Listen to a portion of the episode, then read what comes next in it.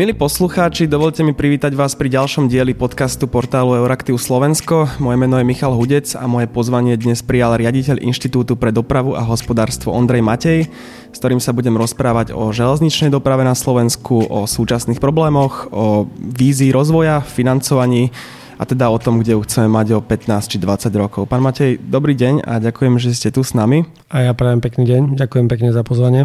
Ja už len pripomeniem, že tento podcast vznikol s podporou Ministerstva dopravy a výstavby Slovenskej republiky.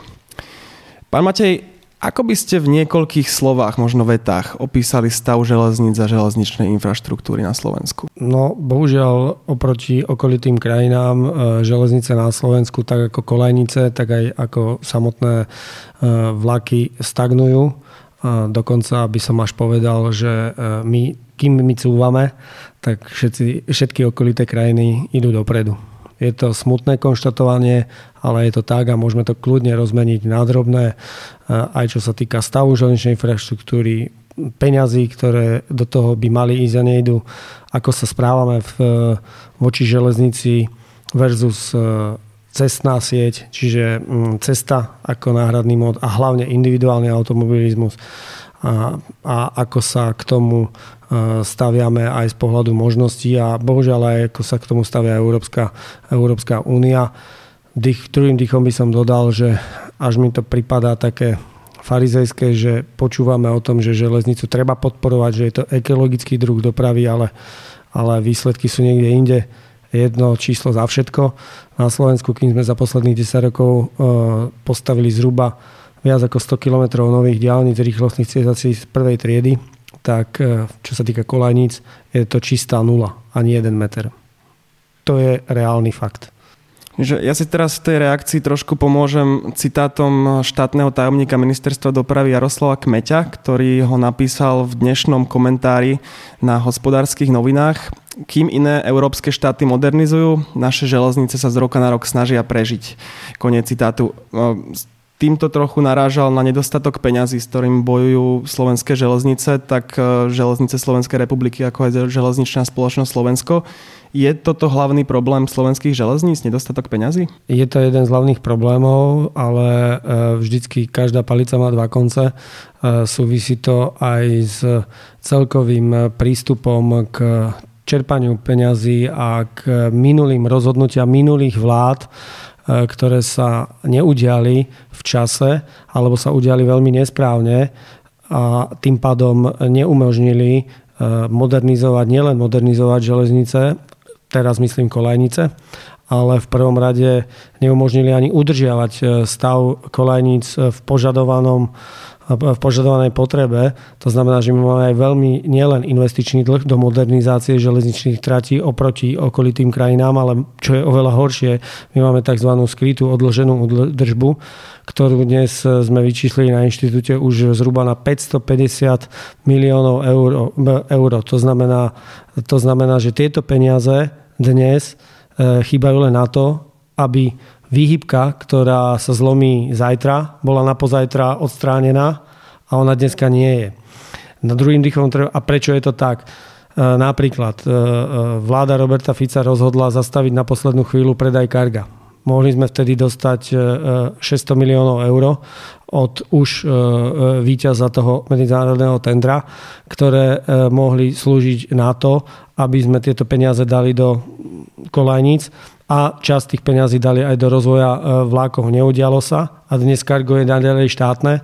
Je to sociálny podnik a je v reštrukturalizácii pomaly a pred bankrotom, pričom štát nemá čo podnikať na nákladnej doprave železničnej, tak ako nepodniká v leteckej, v autobusnej. To sú rozhodnutia, ktoré znamenali, že tých peňazí netieklo toľko, čo trebalo v čase a mohli byť viacej. Ale druhým dýchom musím povedať, úprimne aj do vlastných radov, myslím teraz dopraváckých, že aj tie peniaze, ktoré prišli, je pravda, že nie vždycky boli minuté efektívne, počúvame to zo všetkých strán a aj tam je určitá rezerva, aby managementy hlavne na železnicách Slovenskej republiky boli efektívnejšie, ale viete, to dosiahneme len za jedného predpokladu. Ja to veľmi rád porovnávam s nemeckými železnicami, lebo každý nám ich dáva za vzor. bývalý riaditeľ, generálny riaditeľ Deutsche Bahn, to sú nemecké železnice, bol vo svojej funkcii 25 rokov. Žiadna vláda neprišla s tým, že len z titulu toho, že som práve získal politickú moc, ho idem vymeniť. Proste jednoducho tá stabilita manažmentov je veľmi kľúčová.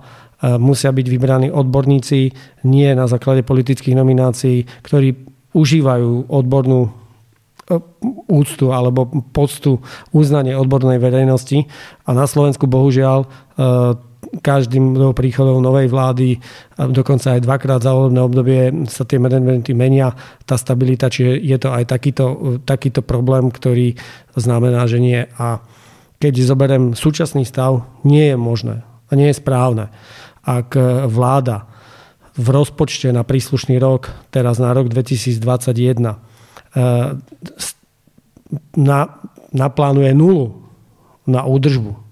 Nulu pre Železnice Slovenskej republiky. Prepáčte, ako je toto možné v dnešnej dobe, keď v podstate ten tlak na rozvoj železnice aj z komisie je veľmi veľký? Ako je možné, že sa takéto niečo stane? Ja si to neviem dosť vysvetliť. Teraz možno poviem, som bol v roku 2010 až 2012 podpredseda rozpočtového výboru v Národnej rade a dvakrát som spravodajcoval štátny rozpočet a ja nerozumiem, ako k tomu to môže vôbec dôjsť, ale došlo. Dobre.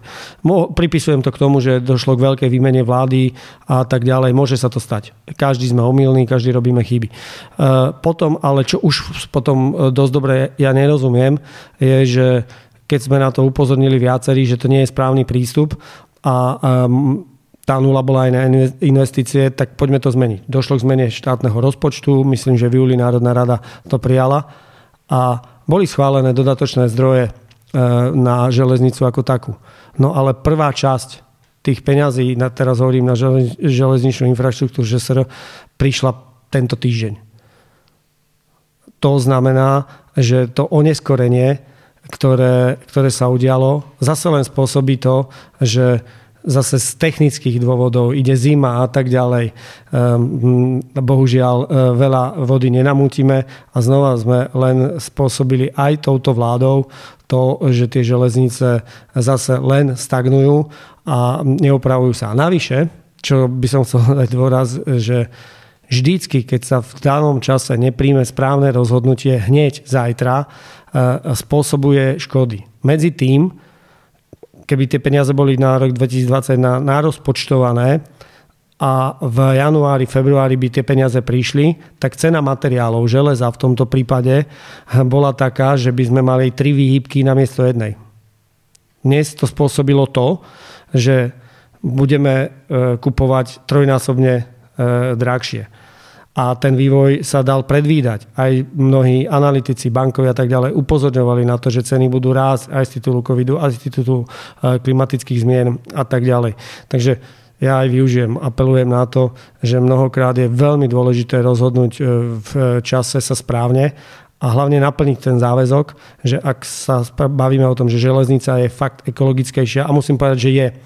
Pamätám si, že asi v roku 2005 vznikol materiál, kde sa porovnalo, že keď chcete previesť 100 cestujúcich vlakom, 100 cestujúcich autobusmi a 100 cestujúcich autami, tak ďaleko z pohľadu uhlíkovej stopy vyhrala železnica aj v prípade dízlových vlakov, nielen elektrifikovaných trati.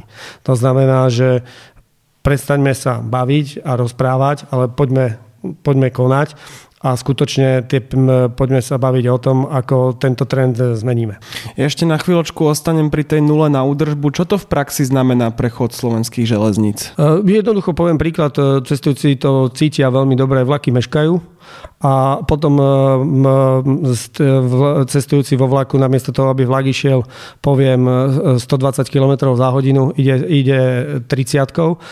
Tie železnice znamená to, že znížia traťovú rýchlosť, tých úsekov pribúda a proste jednoducho nemajú na sklade ani jednu výhybku, logicky. Tým pádom to vyriešia týmto spôsobom. To znamená, že ten vlak prejde, ale ten cestujúci to cíti v tom, že mu tie vlaky meškajú a následne na to potom hromží na stanici a oprávnene, že nestihne pripoj napríklad z rýchliku na osobný vlak. To je realita. Čiže ono sa dá žiť takýmto spôsobom, Tie vlaky sa nezastavili úplne, ale nie je to správny prístup a my dneska stojíme fakt pred problémom, ako tento dlh odložené údržby, odložené, lebo oni ju stále odkladajú, preto sa používa tento výraz odložená údržba, aby sme ho zastavili a čo najrýchlejšie a čo najskôr je to možné. A potom, áno, poďme sa baviť, čo ďalej. Aby sme to trošku vložili celé do perspektívy, vy sa železniciam z rôznych pozícií venujete už dlhé roky. Boli ste generálnym riaditeľom Železničnej spoločnosti Slovensko, radili ste premiérke Radičovej, dnes aj ministrovi Doležalovi. Ako sa slovenské železnice za tie, povedzme, že 20 ročia alebo viac ako 20 ročia zmenili? Zmenili sa veľmi, veľmi málo. Paradoxne, lepšia situácia aj z pohľadu cestujúceho je v nákupu vlákov, vlakových súprav. Tam sme predsa o niečo pokročili. Dnes chodia moderné jednotky, ale v stave železničnej infraštruktúry vôbec. A nie len ako kolejníc, ako tajchy, ale staníc. Za všetko poviem len jeden príklad. Bratislavská hlavná stanica. Treba povedať viac? Netreba. Všetci viem, o čom hovoríme. Mal to byť výkvet. Dávno sme mali mať modernú stanicu alebo stanicu v 21. storočí.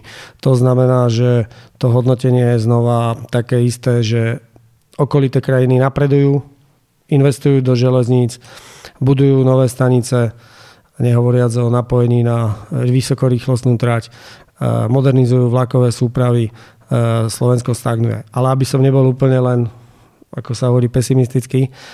Snáď sa čertá na lepšie časy momentálne práve z titulu nutnosti čerpania plánu obnovy a možných nových zdrojov z nového rozpočtového obdobia eurofondov na roky 2021-2027 sa pripravuje zmena cestovného projektu grafikonu, tzv. Nový plán dopravnej obslužnosti, ktorý je vo vysokom stupni prípravy a prvé pozitívne zmeny by cestujúci už mohli vidieť alebo mohli byť súčasťou týchto zmien v decembri tohto roku, následne v júni budúceho roku a tá taká najväčšia zásadná zmena na prelome roku 2022-2023.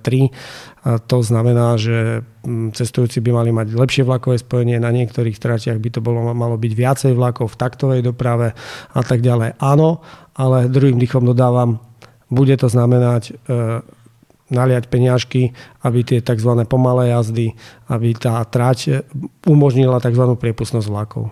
No vy ste tak trošku odpovedali už aj na moju druhú otázku, pretože tá mala znieť, či sa zmenilo aspoň naše uvažovanie o železničnej doprave a tak povediať prioritizácia aj skrz ten tlak, ako sme už spomínali, Európskej komisie, nutnosti čerpať plánu obnovy.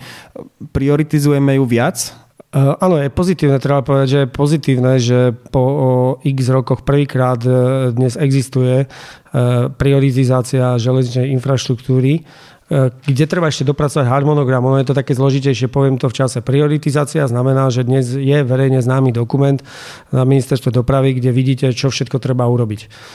Čo sa týka tej odloženej údržby, pomalých úsekov, kde treba elektrifikovať trate, kde treba zdvojkolejniť trate, kde treba dobudovať nové stanice, nové zastavenia, napríklad v uzle Bratislava a tak ďalej. Ale ešte treba k tomu harmonogram. Harmonogram znamená, že to treba dať do času a do finančných možností a prostriedkov. To znamená, že toto, čo dneska existuje, tak v najbližších dňoch, verím tomu, že na ministerstve v najbližších dňoch zverejnia tento harmonogram a budeme zároveň vidieť, čo v najbližších rokoch budeme vedieť budovať na železničnej infraštruktúre a z čoho to bude financované. Čo pôjde z plánu obnovy, čo pôjde zo štrukturálnych fondov a čo pôjde po prípade zo štátneho rozpočtu. Dôležité je.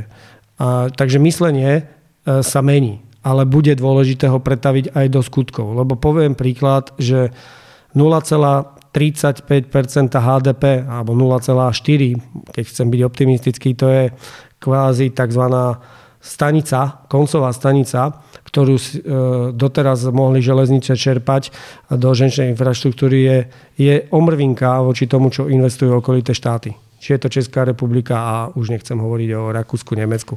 To znamená, že keď sme optimisticky naladení, tak očakávam a veľmi očakávam, ako bude vyzerať návrh štátneho rozpočtu na rok 2022. Či minimálne do tejto 0,4% HDP, to je zhruba 400 miliónov, lebo také sú počty na Slovensku. To znamená, že bavíme sa o 400 miliónoch.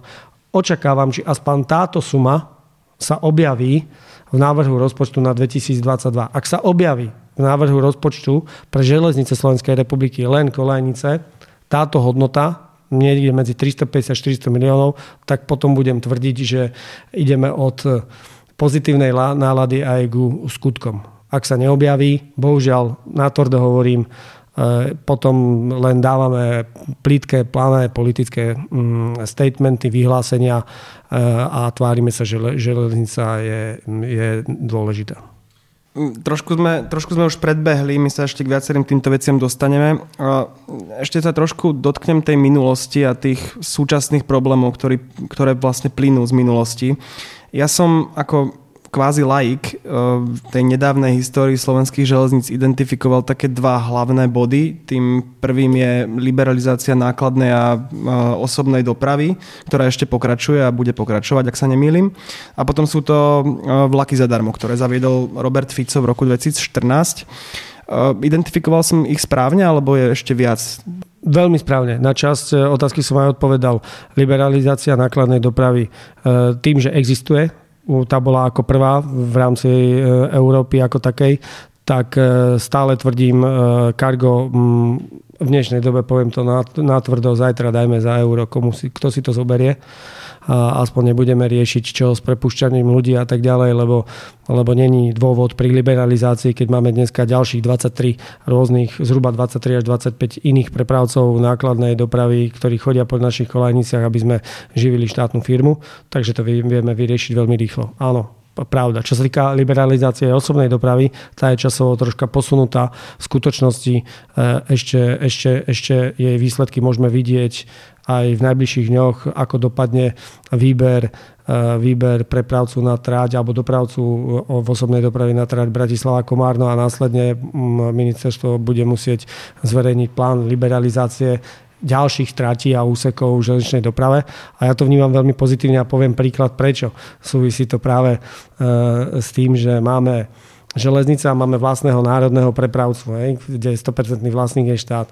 No ja tú liberalizáciu vnímam pozitívne preto, lebo chcem vidieť, ako akákoľvek vláda bude tvrdiť, a súvisí to s vlákmi zadarmo, že keď príde sem napríklad Deutsche Bahn alebo EBB, na akúkoľvek trať, vyhrá tender, súťaž a vláda mu povie, že ale ja ti nebudem platiť kompenzácie za to, že musíš voziť študentov a dôchodcov zadarmo a zároveň ten dopravca povie, ale tá trať nie je spôsobila, lebo je v zlom stave, tak mi ju oprav, prosím ťa štát. No, dovolím si tvrdiť, že v tom prípade si to žiadna vláda nedovolí. Ale voči vlastnému dopravcovi železničnej spoločnosti to nie je žiaden problém. Lebo som ten istý vlastník. Čo spôsobili vlaky zadarmo? Vlaky zadarmo síce na jednej strane prilákali cestujúcich do vlakov, ale nie je to zadarmo. Stojí to niečo. Ja som niekoľkokrát hovoril o tom, že v prvom kroku treba priznať, koľko to stojí. A treba to tým dopravcom aj tým železniciam zaplatiť.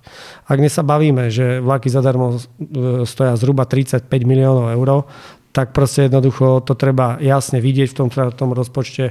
Áno, bolo to rozhodnutie vlákov, ja s ním nesúhlasím, lebo čokoľvek dáte komukoľvek zadarmo, tak je to pandorína skrinka. A zároveň, lebo bude chcieť zadarmo byty, bude chcieť zadarmo čokoľvek iné a celý systém sa nám zrúti. Ale o tom to asi táto debata nie je. Ale čo je dôležitejšie si uvedomiť. A paradoxne, keď rozprávam so študentami, rozprávame aj s cestujúcimi, čo to spôsobuje na druhej strane. Vytlačilo nám v špičkách plne platiacich cestujúcich. Lebo prídete do vlaku, chcete ísť do práce alebo z práce a vy nemáte v tom vlaku miesto. Lebo v ňom sedí dôchodca v ranej špičke a ide zadarmo. Obsadí vám miesto. A preto navrhujeme stále, že poďme to modifikovať a upravme to tak, že áno, dôchodcovia nech majú zadarmo vlaky v tzv.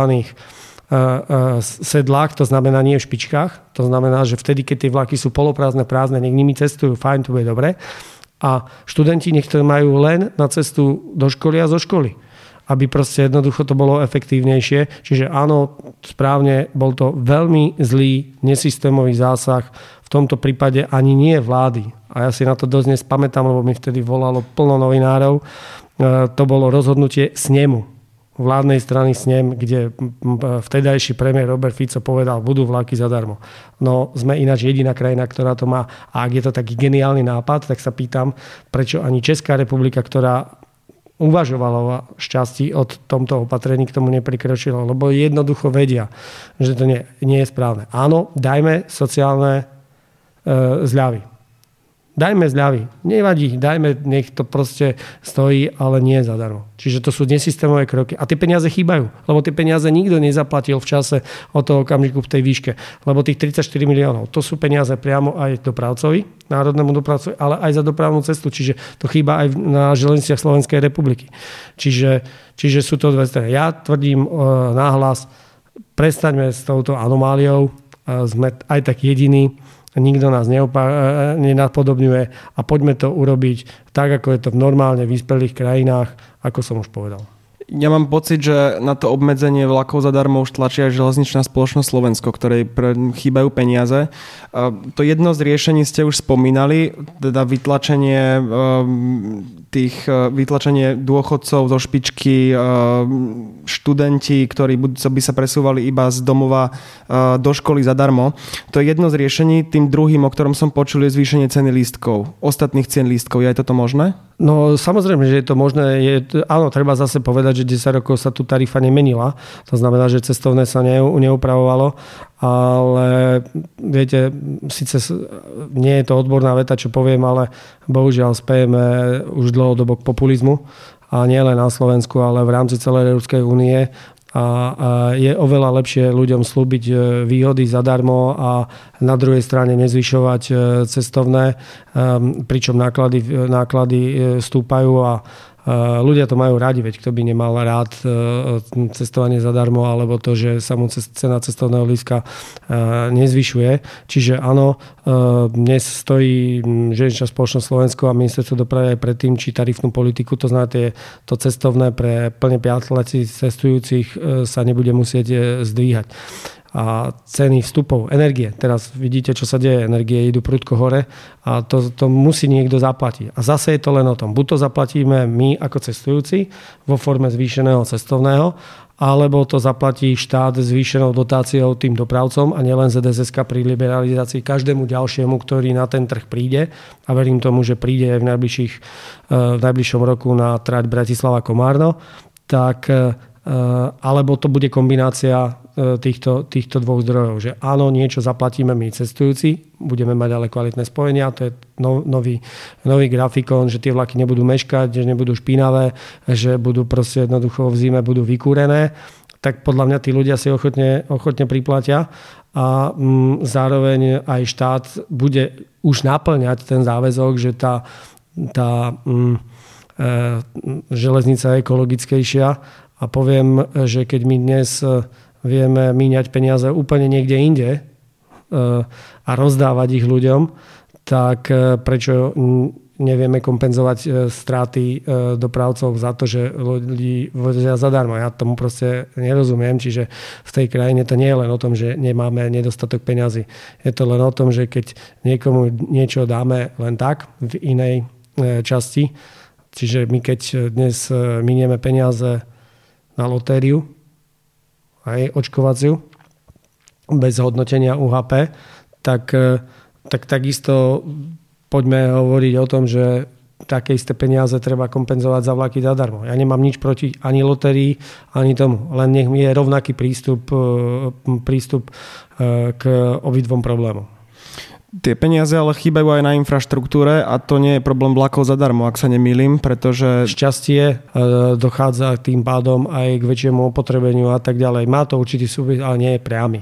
Časť peňazí chýba aj vďaka vlakom zadarmo aj na železnicách. Ale je to marginálne. Áno, máte pravdu, je to marginálne. Oproti nákladom, ktoré by mal mať dopravca. Ale keďže tie peniaze chýbajú obom štátnym spoločnostiam, tak očividne je tu nejaký štrukturálny problém s financovaním železníc na Slovensku. Ako by sa to malo zmeniť? No zmeniť sa to musí jednoducho, že tie peniaze, ktoré proste dneska už a vďaka tomu, že áno, máme to útvar hodnoty za peniaze, čo je správne, ktorí už dneska vedia verifikovať a vedia povedať, že aké sú oprávnené náklady, tak poďme, keď sa dnes tvorí nový grafikom vlakovej dopravy.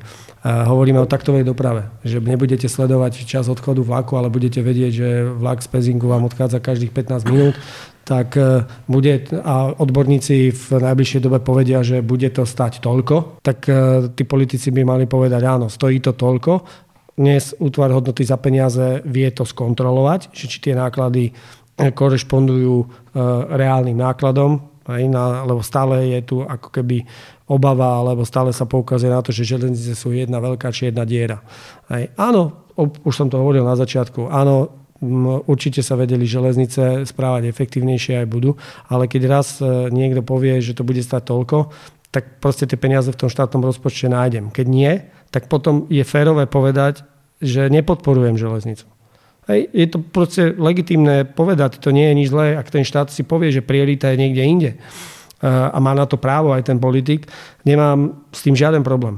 Problém zásadný mám v tom, keď počúvam, že idem podporovať železnicu, chcem podporovať železnicu, je to správne, lebo je to ekologické a výsledok je nula. S tým mám problém. Prečo je to tak, že napriek tomu, že to počúvame už dlhé roky od viacerých vlád, tak že podporme železnicu, ako ste povedali, pretože je to ekologické, pretože je to dobré podporovať teda verejnú osobnú dopravu. Prečo je to napriek tomu v takom stave, v akom to je? Asi osobne myslím, že táto krajina má aj iné problémy. Takto isto môžu povedať ľudia v zdravotníctve, že v akom stave máme nemocnice, školstvo, infraštruktúra. Ono je to fakt, že sa vytvorila taká klíma, že tie peniaze sa len kvázi rozkrádajú. Treba to nahlas povedať, ja netvrdím, že sa nerozkradli, ale na to máme iné orgány, ale ak budeme len pod touto mantrou riešiť štátny rozpočet a tvrdiť, že nie, tak proste sa nikde nepohneme. Čiže je to, že čo sa teraz časti mení, že to myslenie. A pomôžem si, že úloha politikov nie je nahrádzať odborníkov. Odborníci by mali povedať, ako majú vyzerať vlakové spojenia, v akom stave má byť železničná infraštruktúra. Zároveň ďalší odborníci, ekonómovia by mali povedať, bude to stať toľko a vláda povie, áno, dávam na to peniaze alebo nedávam. Toto musíme prijať. U nás je to opačne. U nás mnohokrát politici, aktivisti a analytici hovoria o tom, čo treba postaviť, čo netreba postaviť, ako to má vyzerať. Toto v Nemecku neexistuje. Toto v Rakúsku nepoznajú, historicky nepoznajú. A je to ale aj daň za minulosť. Využijem to, hovorím to na rôznych fórach, aj v súkromí. Slovensko ešte neprekonalo 40 rokov socializmu. Bohužiaľ. 30 rokov po stále máme tento syndrom, z ktorého sme sa nevedeli posunúť. Nemci socializmus nemali a preto tam platia pravidlá, že o tom, keď niečo povie odborník, tak to politici akceptujú bez ohľadu na to, či sú správa alebo zľava. A na Slovensku bohužiaľ to nie je tak. A je to aj dan za to, že sme malá krajina, kde každý každého pozná. Lebo viete, nikto nechce hovoriť o tých príčinách, hej? Každý potom riešime, že je tu prúser, riešime dôsledky. Príčina je fakt, že to, čo ste sa pýtali, pán redaktor, že musíme zmeniť myslenie. Aj myslenie. Aj to znamená, že fakt nech odborníci kreslia, kde má byť železnica, kde má byť vysokorýchlostná trať. A pomôžem si teraz nedávno, ste zachytili v médiách minulý týždeň, aj sme sa to k tomu vyjadrovali, štúdia realizovateľnosti na napojenie na vysokorýchlostnú trať. Že či ju ideme robiť, alebo neideme robiť. O tom sa dneska baví koaličná rada? Haló, koaličná rada sa baví o tom, či ideme, alebo neideme robiť štúdiu realizovateľnosti za 1 milión eur.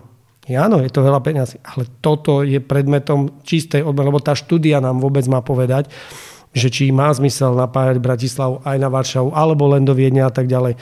A okolité krajiny o tom nediskutujú. Toto nie je úlohou koaličnej rady. Toto nie je dokonca úlohou ani vlády. Toto je výsostne úlohou ministra dopravy. buď bude mať tú dôveru a kompetenciu a vláda potom na druhej strane nech pripraví ten štátny rozpočet a namiesto toho koaličná rada nech sa vadí medzi sebou, a to je legitímne, že či viac peňazí dám do školstva alebo dám do tej železnice. To je legitímne. Áno, ja mám pocit, že tá vláda tú štúdiu skutočniteľnosti pomerne bez problémov schválila, našťastie. Áno, len to je zase strata času, lebo bola o tom okolo toho zbytočne rozpráva a vada a ja vidím za tým aj ďalej. Ja to poukazujem na to, že keď sa bavíte o štrukturálnych zmenách, to je tá štrukturálna zmena. Tu stačí v tejto krajine, aby každý robil to, čo má. Aj to znamená, že aj to záleží, to je veľmi dôležité, tak ako som kriticky hovoril na bývalé vlády, tak ja dnes hovorím, nie je správne si nedôverovať vo vláde. Keby si navzájom vláda dôverovala a ministri medzi sebou a nechali jednotliví ministri robiť toho druhého to, čo mali a tá koaličná rada neriešila tieto veci, tak tie mnohé veci, tak by sa možno nestalo to, že v tom rozpočte 2021 tam je nula. Toto je dôležité povedať.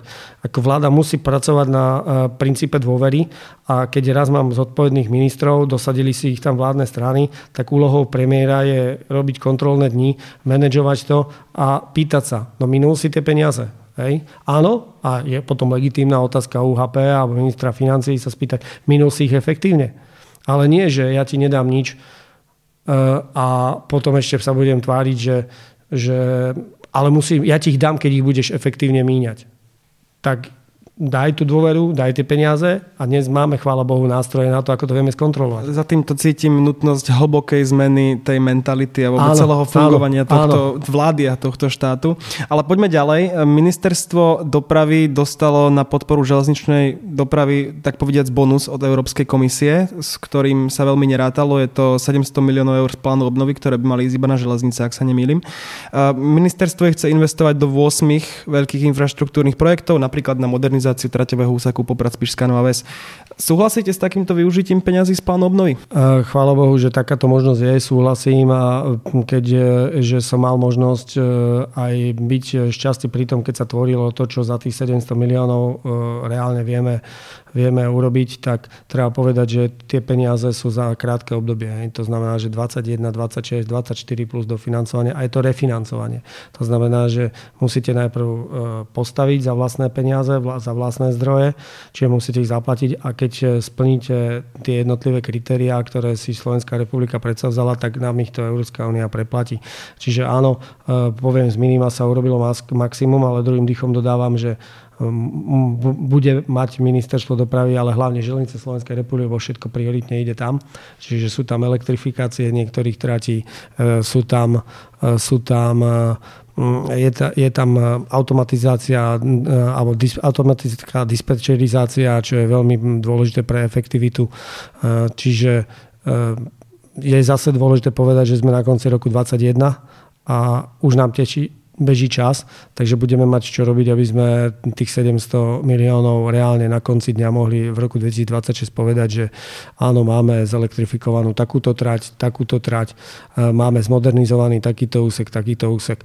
Chvála Bohu, bavíme sa aj o tom, že je tam napríklad aj, keďže to plánom obnovy umožnil, je napríklad refinancovanie už postavenej težky, čiže Tatranskej železnice. Čiže tam už len čakáme na to, a ja čakám, kedy úrad vlády dá metodické usmernenie, lebo zatiaľ nie je na svete, aby tie peniaze mohli fyzicky natiec na rezort. Takže ja hovorím, chvála Bohu, že tie peniaze, tých 700 miliónov máme.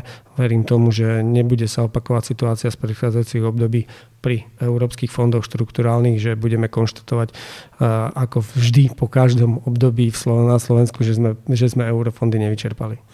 Je 700 miliónov eur veľa peňazí, keď sa pozrieme na ten investičný dlh, ktorý v železniciach máme? Nie je to veľa, ale chvála Bohu aj za ne, lebo ten investičný dlh, teraz nehovoríme o tej odložbe, ten investičný dlh je dneska niekde na úrovni 2,5 miliardy. Takže ja verím k tomu, že tak ako tých 700 miliónov z plánu obnovy, že dojde aj k alokácii peňazí z nového eurofondového obdobia, čiže operačného programu Slovensko na roky 2021-2027. Predpokladám objeme 1,3 miliardy.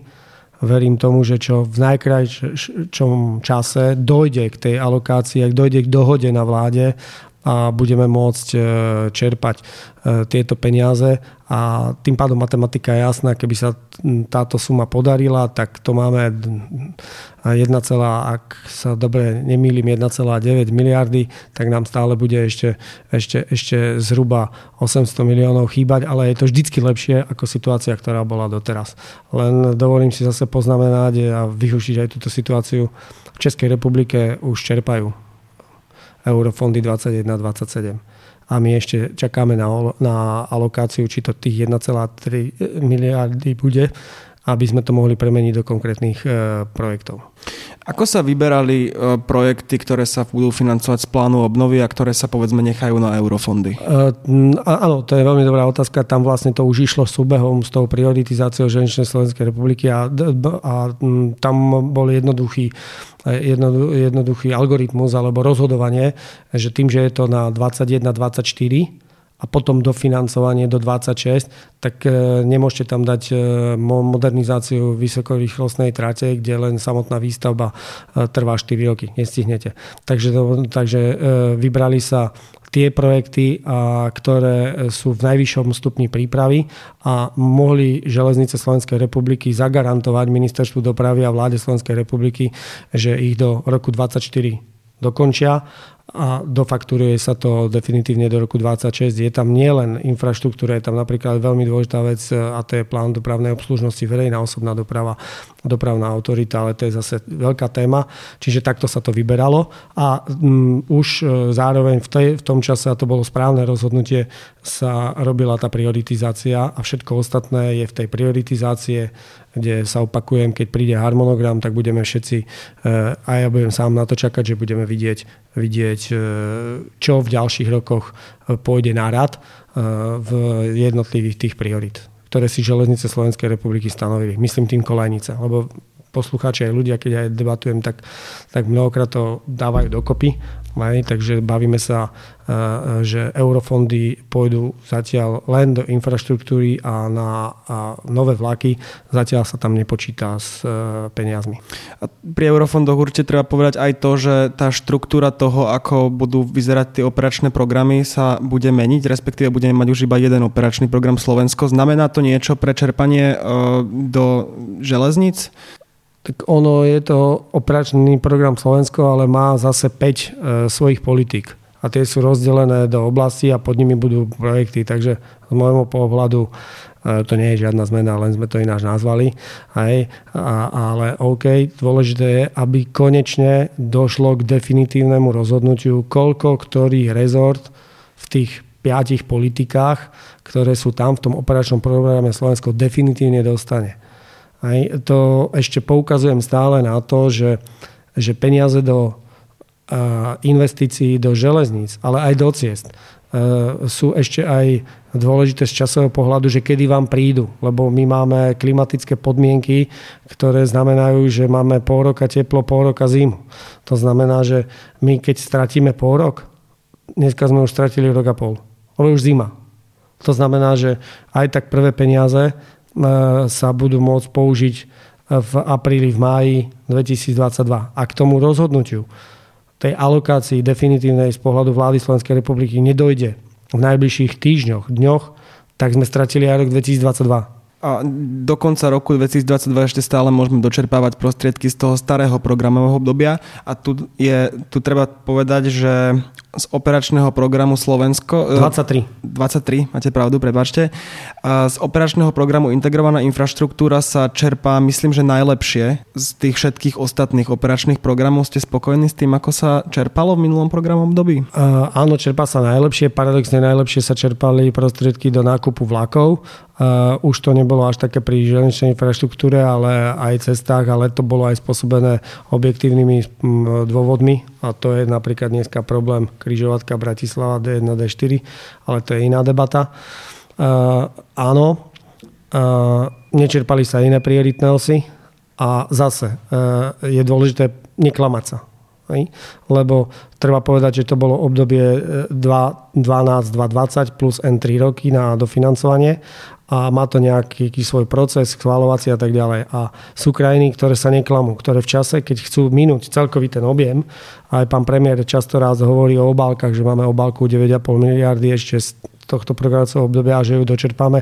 No obávam sa, že treba priznať farbu. Ak dnes vieme, že nedočerpáme nejaké prostriedky na školstve, na digitalizáciu, tak to musíme v čase povedať. Tá vláda musí povedať, toto už nedočerpám. Ale ak má niektorá iná prioritná os, v tomto prípade železničná infraštruktúra alebo aj cestná infraštruktúra, má pripravený zásobník projektov a vie to ešte stihnúť, tak to treba povedať v čase, keď sa to dá stihnúť.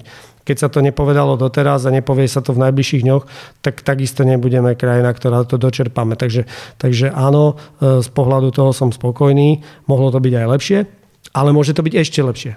Môže to byť stále teraz ešte lepšie, ak dojde zase na úrovni vlády k rozhodnutiu, kde sa urobí ščot a povie sa, táto prioritná os k tomuto dňu nemá šancu dočerpať z titulu technického a tak ďalej. A áno, sú tu projekty, ktoré sú na stole, ktoré sú v tzv. Zásobníku, vie sa vyťahnuť a vedia sa dočerpať.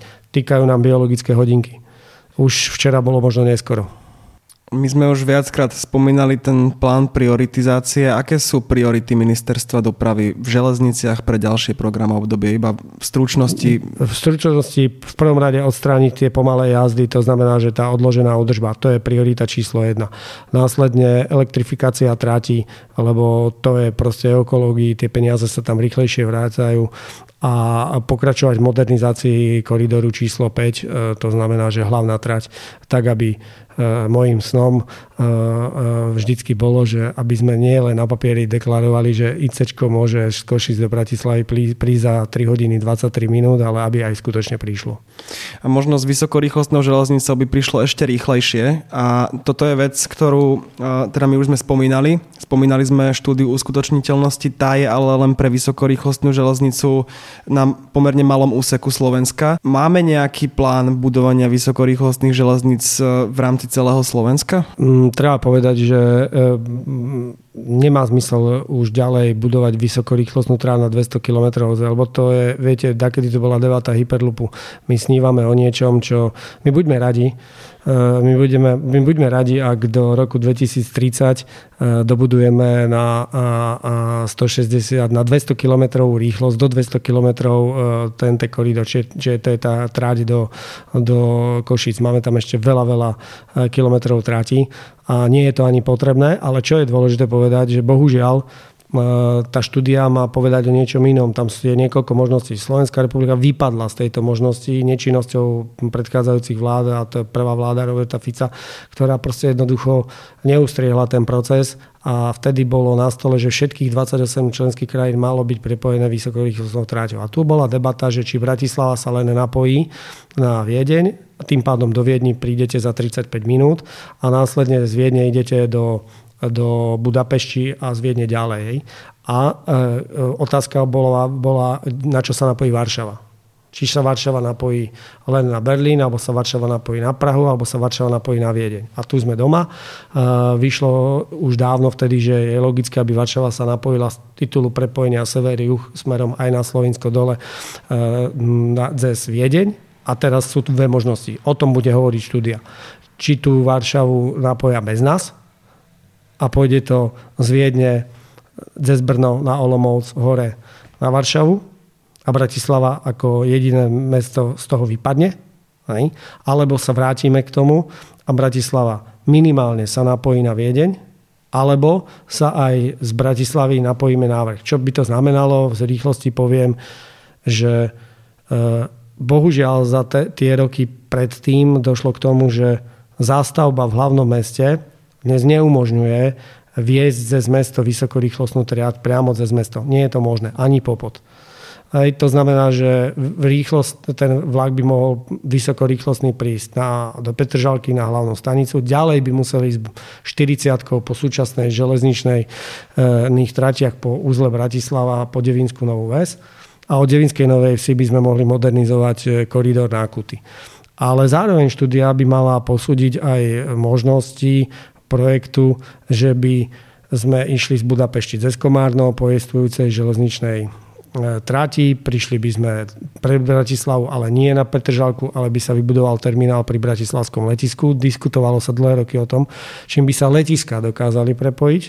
Poviem, aký aj benefit, ktorý by z toho vznikol, ktorý sa bohužiaľ na Slovensku nezrealizoval, je, že by došlo k spojeniu bratislavského a viedenského letiska Joint Venture. To sa bez železnice nedá a vlastne Viedeň by sa stala letisko pre lety mimo Európy, čiže tzv. Transkontinentálne, a Bratislava by bola prestupná stanica v rámci Európskej únie, lebo za 30 minút by ten rýchlovlak vedel prejsť a spravila by sa spoločný napríklad tunel, mala by sa posúdiť aj spoločný tunel železnice a diaľnice pod Borinku ako vysokorýchlostnú tráť, kde by tým pádom sa bavíme o prepojení smerom následne na Kuty a do Varšavy. Čiže dnes sme aspoň, chvála Bohu, zase v rovine nula, stratili sme ale viac ako 10 rokov, aby štúdia povedala, ktorá z týchto alternatív by bola ekonomicky čo najvýhodnejšia, a na základe toho potom bude dôležité povedať, či vieme pre dané rozhodnutie nájsť peniaze. Čiže ešte raz, aby nás to neobyšlo, lebo aj taká možnosť je. Z pohľadu naozaj to reálne hrozí, lebo áno, to hrozí. Ministerstvo dopravy... To nie je, že reálne hrozí. To dneska tak je. Lebo sme z toho vypadlo. Ešte opak. To nie je, že hrozí. My teraz riešime to, aby sme sa vrátili naspäť do hry. My sme dneska mimo toho. Hej? Mimo toho. A poviem rovno, je logické, že od spodu z juhu aj Poľsko tlačí na to, že chce mať to vlakové prepojenie, lebo aj Európska únia má plné ústa toho, že poďme podporovať železnicu, takže verím tomu, že keď štúdia povie, že nevynechajme z toho Bratislavu, lebo má to logiku, tak a dáme to správne trasovanie, tak potom práve tak, ako sme sa bavili o slovenskej vláde, tak potom očakávam, že keď dojde k tomu, že ide to tadialto, bude to stať toľko, tak Európska komisia povie, áno, nebudem, dneska je fórum OSN, všetci tam rozprávajú plamené reči o klimatických zmenách, o tom, ako budeme mať kopec elektromobilov, ale ani v jednom vyhlásení som nepočul, že poďme naplňať svoj záväzok a verejná osobná doprava, vlaková doprava. Nepočul som to tam. Nič.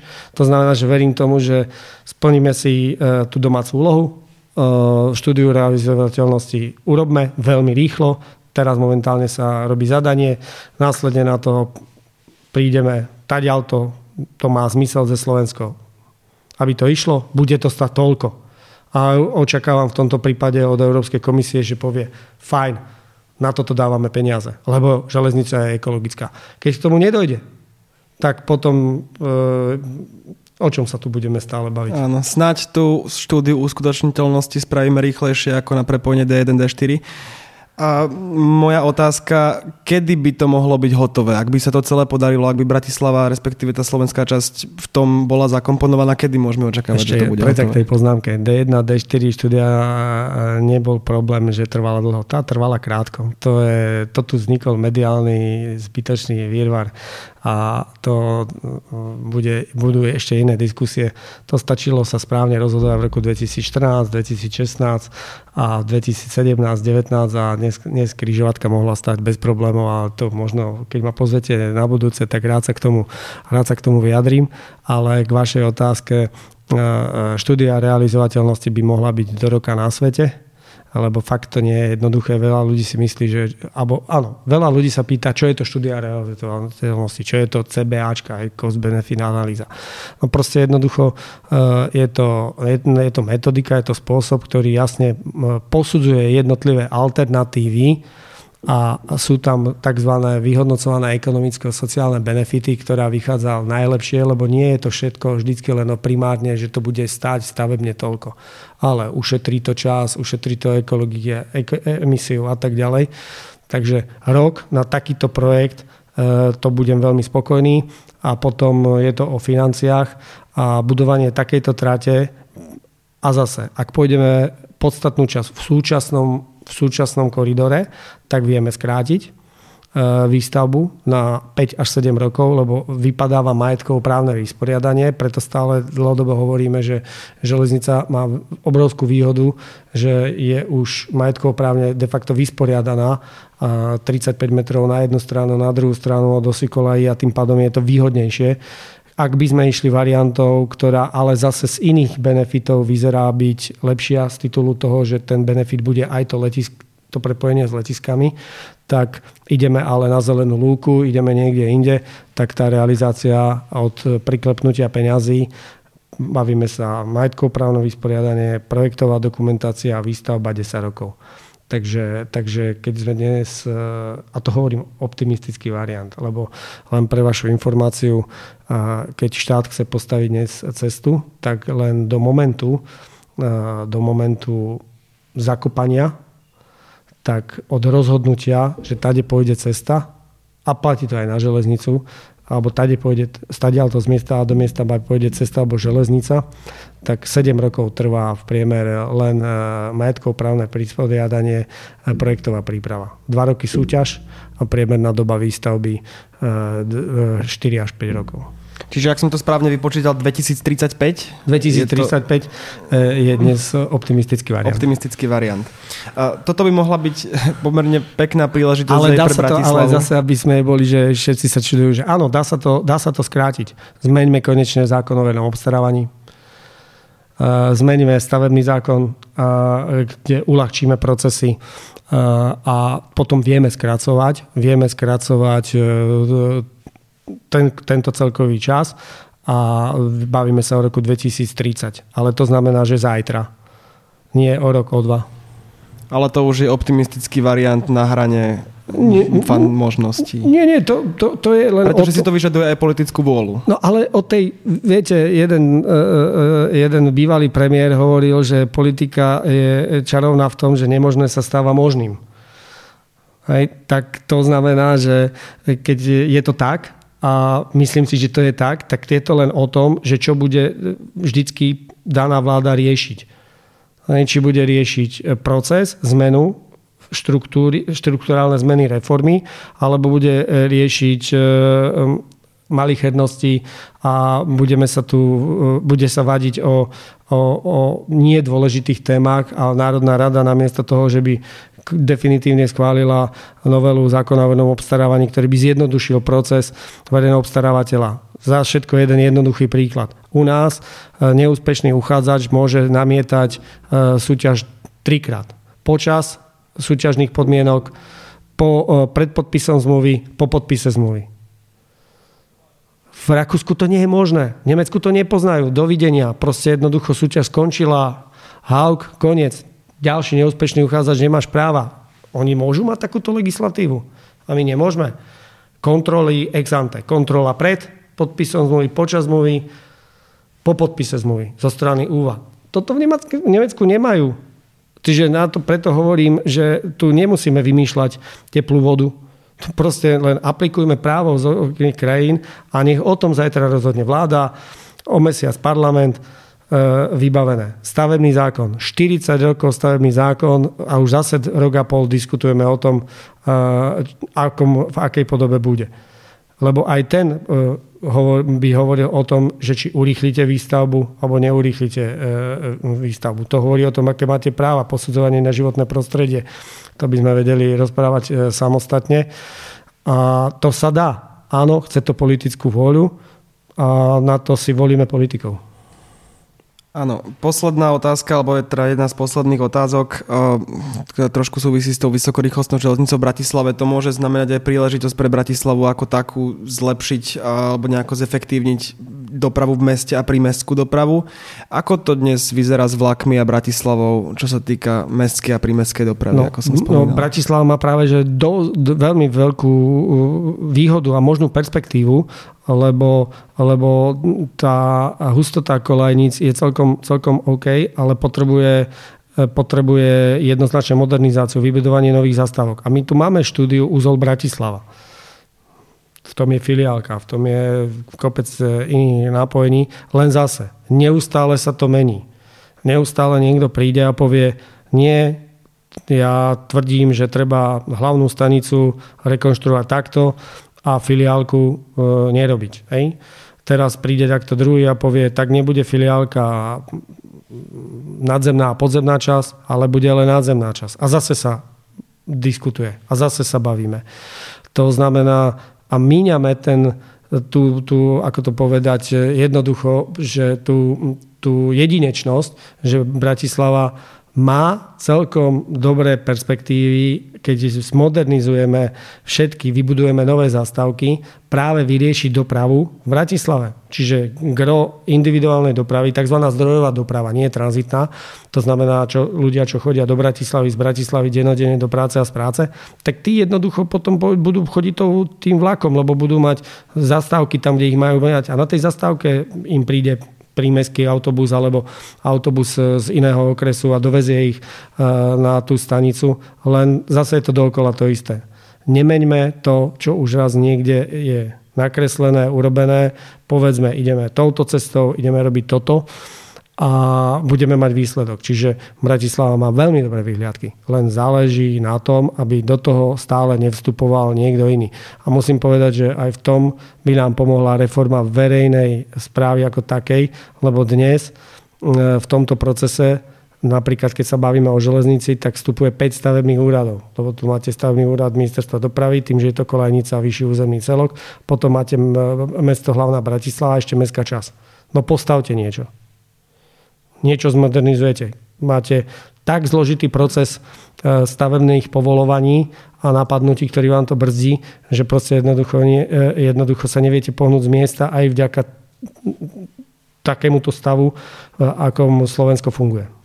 Myslím, že by sme mohli diskutovať ešte dlho, ale ak sa nemýlim, tak čas už sme vyčerpali. Takže, pán Matej, ďakujem vám veľmi pekne za zaujímavú diskusiu. Ja veľmi pekne ďakujem za pozvanie a verím tomu, že aj možno kritické niektoré slova si ľudia vyložia po dobrom, že veci chceme pohnúť a keď nepomenujeme veci pravým menom, tak sa nepohneme niekde inde a verím tomu, že to nebude mať opačný efekt tento náš rozhovor. Výborne ste to na záver povedali. Ďakujem aj vám, milí poslucháči, že ste tento podcast dopočúvali a na záver si teda dovolím malú reklamu. Ak by ste mali záujem o ďalšie články alebo texty o železniciach, ale aj o zvyšných dopravných témach, tak určite navštívte našu stránku na euraktiv.sk sekcia doprava.